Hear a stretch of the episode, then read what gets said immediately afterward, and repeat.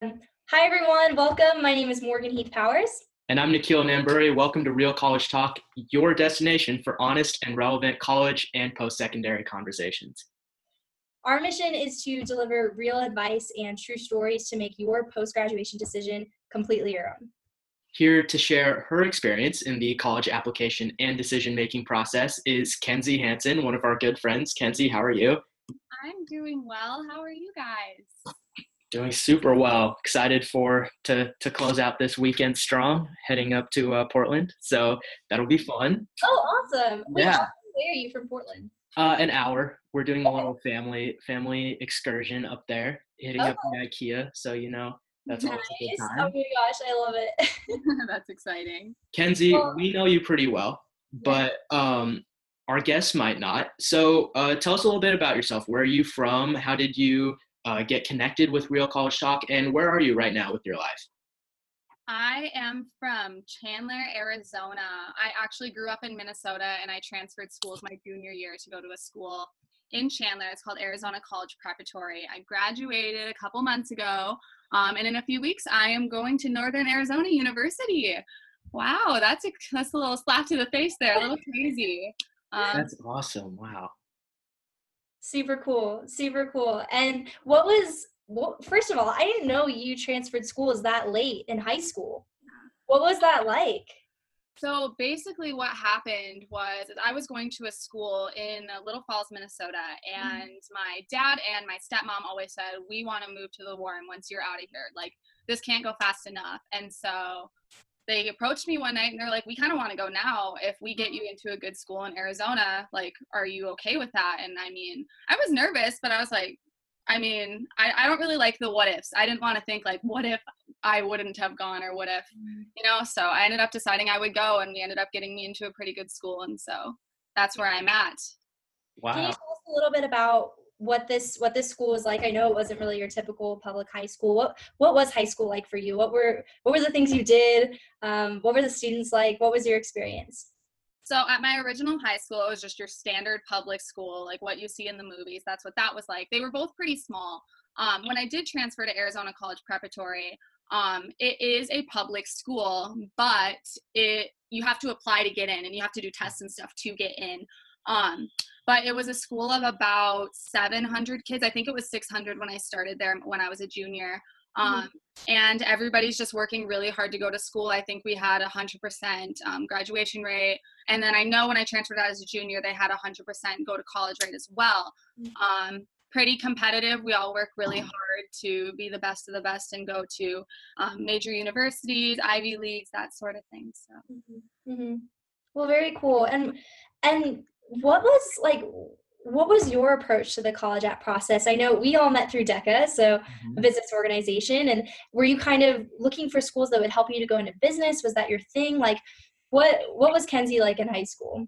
So when I started thinking about applying to colleges, I had always grown up and I was like, my dream school is Cornell. I'm going to Cornell University and nobody can tell me otherwise. um, and then I started looking at finances and I was like, no, I'm not. I'm paying for college on my own. I'm not going to do that. Um, there's a lot of scholarships that I still apply for to this day. I mean, last night I was up late still applying to call or to scholarships, and I go in a few weeks.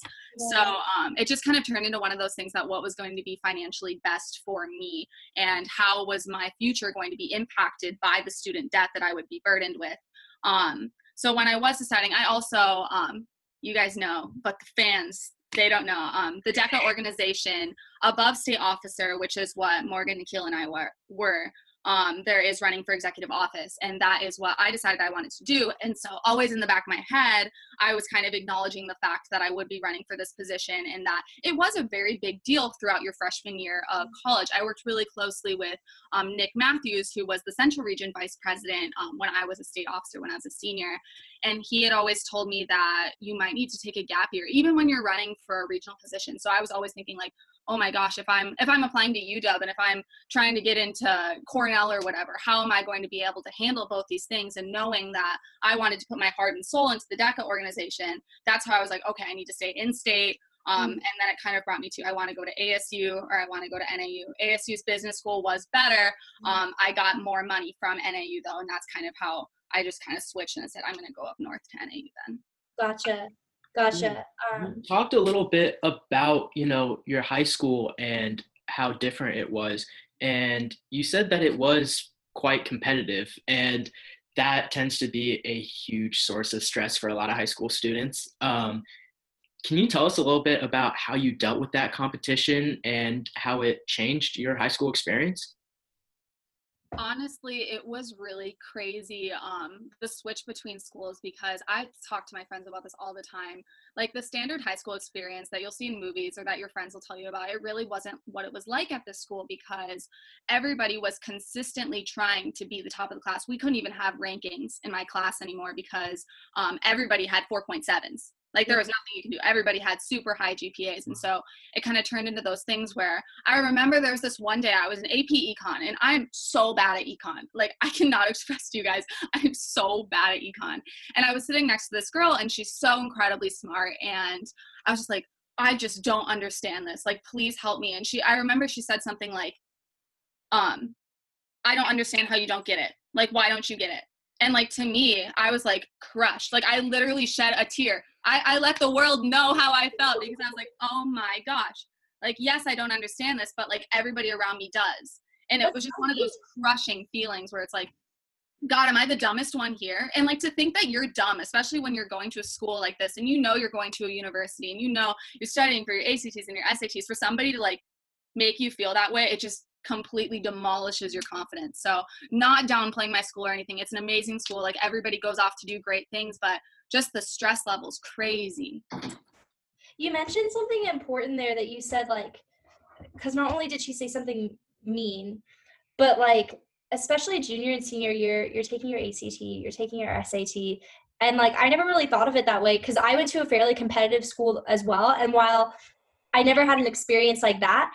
I know it kind of, I had to really work to build my own confidence because going into those exams, I always thought, well, everyone else in the classroom is already like way smarter than me or way better than me. Like, I don't belong here. And it can actually affect you in those things that help you determine where you're going to go to school. How did you kind of rise, rise above that? Did you just push through or, or, or ignore it? Or what was, how did you kind of deal with that?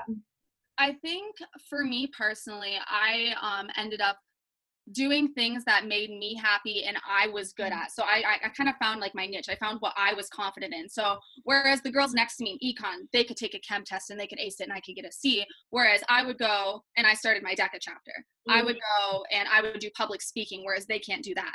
Or mm. what else? I, I did sports. I was a state competitor in three sports. I went and I channeled my energy the things that could still benefit me when deciding where to go to college. They could still say like oh this this girl did this like she's great but it wasn't maybe the things that were the standard like she got a 36 on her act it wasn't that. It was just different. Yeah. yeah you were your you were yourself. I hope that like anybody listening so so often when our confidence is diminished, it's because we're trying to be something that we're not. Like we're trying to compete on grounds that we're simply not good at. And that doesn't mean you're any less of a person. It just means you're better at other things. So anyone out there listening, like do your thing in high school and do your thing in college. Do what you're good at. Grow in those other areas. Do what you need to do. But um, that's huge. I like that. Okay. Um, you mentioned applying to ASU and Northern Arizona. Did you apply to any other schools or did you know you wanted to stay in state for WRVP? There were a couple schools like there was a school in minnesota that i looked at and there was also a school in colorado that i looked at um, they had sent reps over to my school and they were like cool. come come apply we'll give it to you for free no big deal and so i was like okay i'll just apply like i want the other options just in case something happens um, i almost applied to the university of minnesota i got really far through the application and then i was just like gosh the, the i just i cannot pay out of state tuition i can't do that to myself mm-hmm. um, so then, no, I just said, no, I have to stay in state. And then um, it was U of A or GCU too. And I was like, no, I think my sister goes to ASU. She's been going for the last couple of years. Um, she loved it there. I know the business school is amazing there. And then it was NAU as well. So. Okay. okay. Cool. Um, can you, so for, for other students out there who are listening, who are, who are facing the challenge of paying for their own way through school, or even if they're not, um, it's I think it's really important to consider the finances from the get go when you're starting the college application process. Um, what would kind of be your your advice for students as they're kind of considering that for themselves? Obviously, it wasn't worth worth it to you to go into tons of student loan debt. Um, what was kind of your thought process there?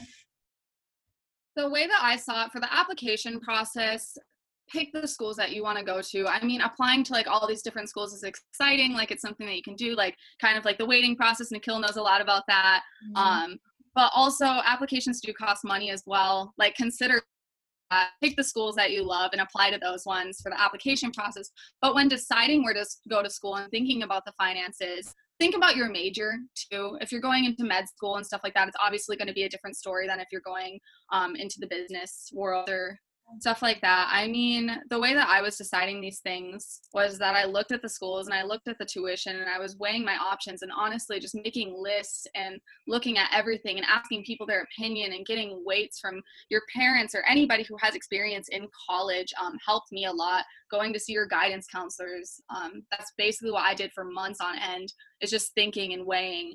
Um, and then the money is so important. Look at the major um, if it benefits you then maybe you should go to an ivy league or maybe you should go out of state.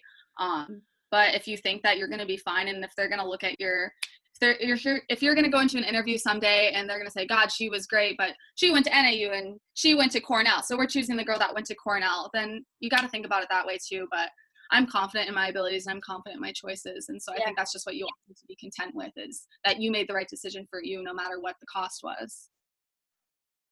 Super cool. Super cool. Um, Nikhil, I don't know if you have any questions. I yeah. So, I mean, I thought it was kind of interesting. All three of us are going to be studying some sort of business mm-hmm. in um, college, and we're also all on scholarship programs, which is pretty cool. I thought that was interesting. Are you planning on pursuing anything after your undergraduate degree? I know I'm planning on doing something like an MBA or something like that. I don't know about Morgan, Kenzie, anything like that.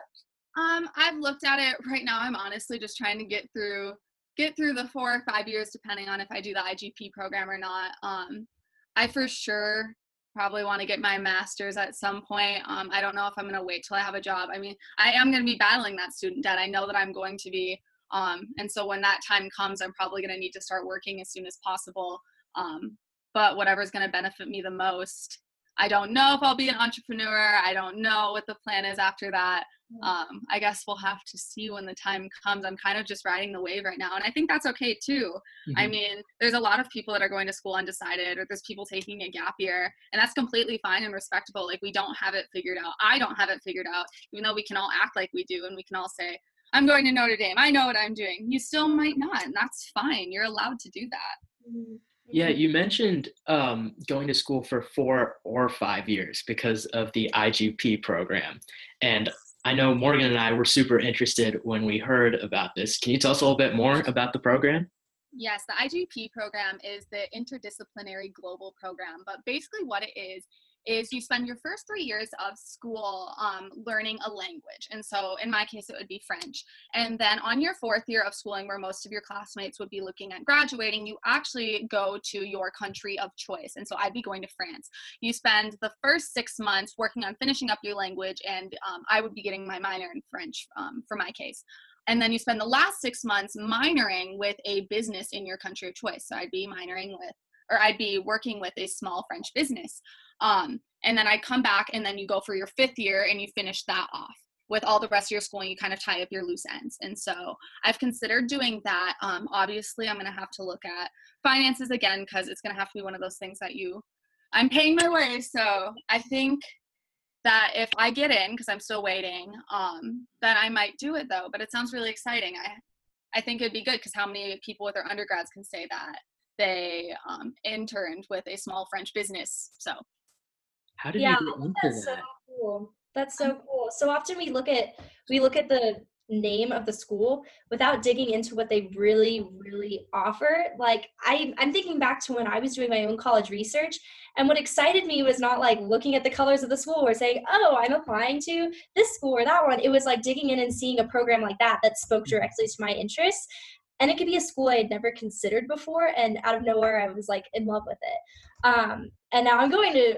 a school like that. And so, um, to anyone out there listening who's who's doing their college research um, or you know considering where they where they want to go to school, dig into the details. Look at the programs where you can step out because, like you said, Kenzie, if you go into an interview and they're comparing you to a girl who went to Cornell, can she say that she worked with a French business? Like, can she say that she made the that she you know that she was a big fish in the small pond in northern Arizona? That is huge too, a huge concept that we don't think about. Um, it's all about making the most of wherever you go. Um, so that is so cool. Oh my gosh, I love it. How did you get into like French or studying or working abroad, stuff like that? Well, I actually, I'm pretty bad at French. I took one year when I was a sophomore, but I had the cutest teacher. She just really inspired me. She loved France. She loved the culture. She loved the food. She loved the language. I'm so passionate. And I think it honestly just spread to me. And like ever since, my school, ACP, actually didn't offer French. So it kind of just turned into one of those things where I was like, what if? What if I would have stayed in French? What if I would have stayed in Minnesota? Would I be a professional French speaker? Would I be bilingual? And so I was like, okay, well, that's something I want to do. So that's how I kind of looked into the IGP program, and then because um, I've always kind of like been interested in study to study abroad, obviously, but it's kind of just a different concept. So. Yeah, yeah, very cool. Well, you head off to college super soon. How are how are you spending your summer? I know you're very busy. What are you up to? Yes, I work all the time. I can't necessarily say that I'm working um, to pay off school, but I'm definitely getting some savings in there. Um, mm-hmm. I have been doing that for the past three months. Otherwise, I just hang out with my friends. I'm kind of taking advantage of them before I leave.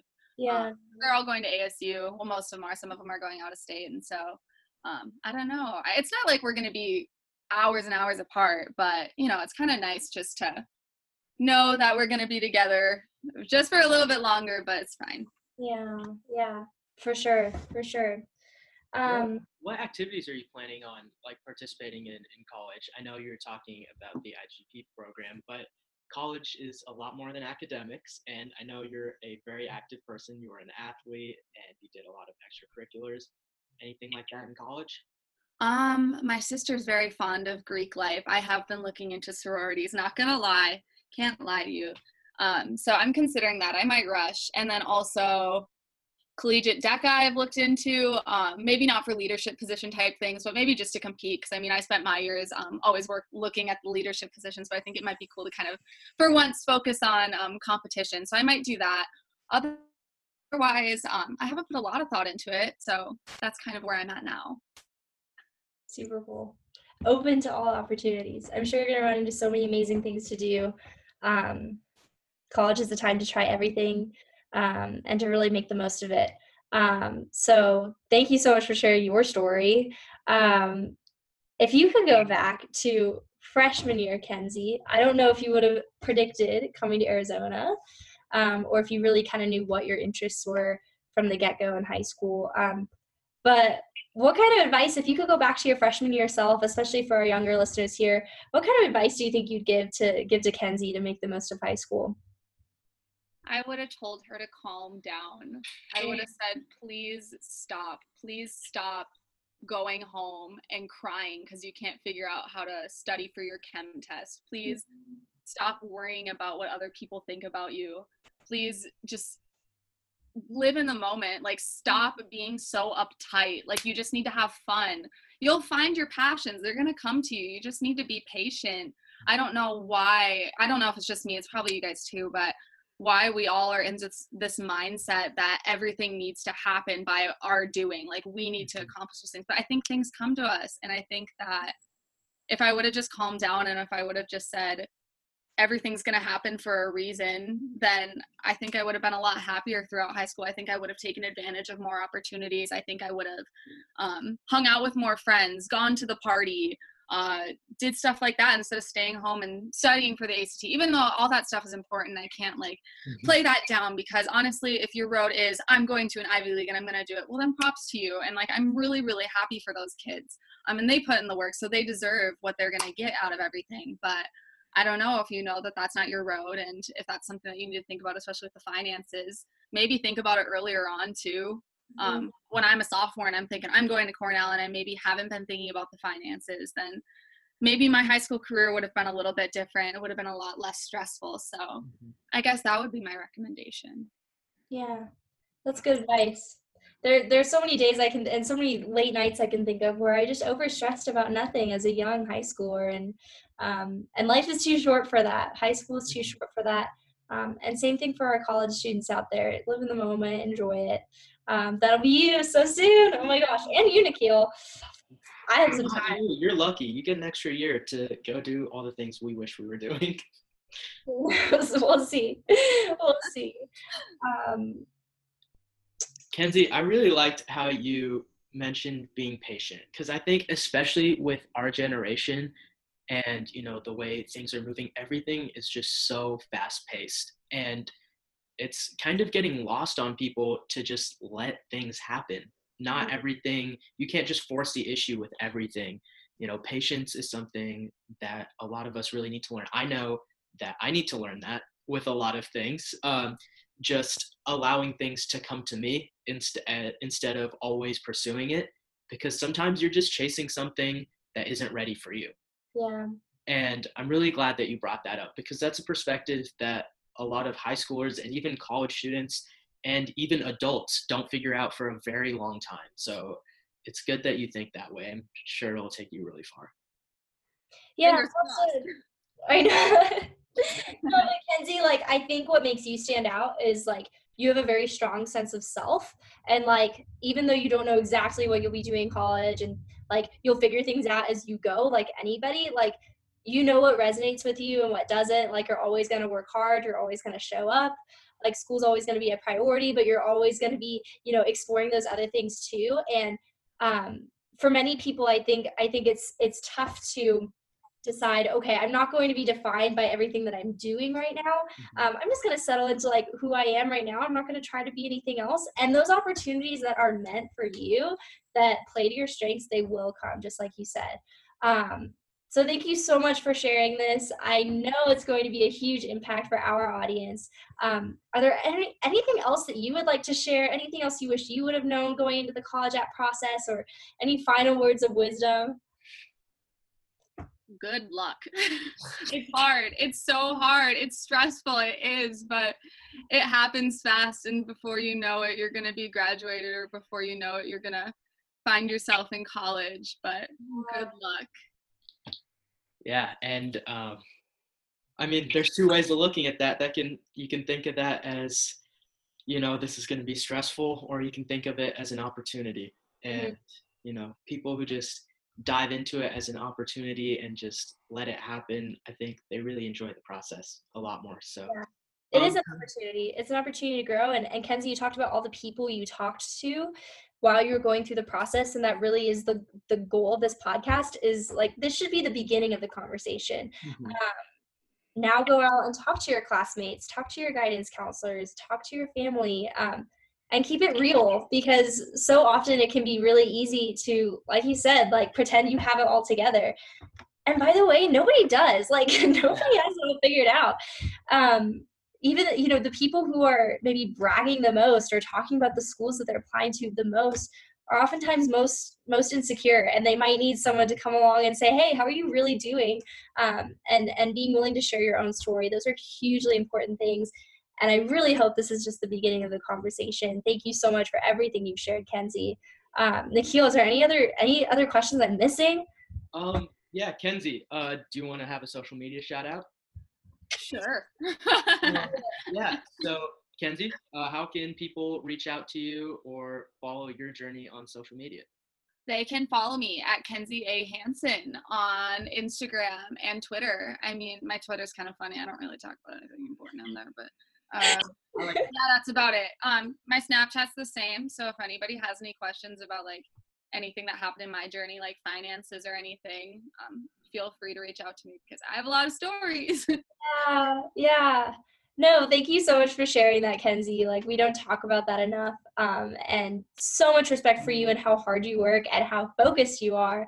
Um, and I'm just truly, I'm so excited to see everything you do. I know you're going to crush it. You're just going to stand out there. So, um, well, thank you so much for listening. Thank you so much for coming on. This was an awesome episode. We cannot wait to hear what you think um, reach out to Kenzie, reach out to Nikhil and I, um, and keep listening. Be sure to hit that subscribe button, share this video with someone important to you who you know needs to hear this. Follow us on Real College Talk at Real College Talk on Instagram. You can follow my personal account and Morgan's personal account. Mine is Nikhil, N I K H I L dot vn. Morgan's is Morgs two underscores and A N N E. And um, meantime, keep it real. Keep it real. Bye. Bye. Thank you. Thanks, Kenzie.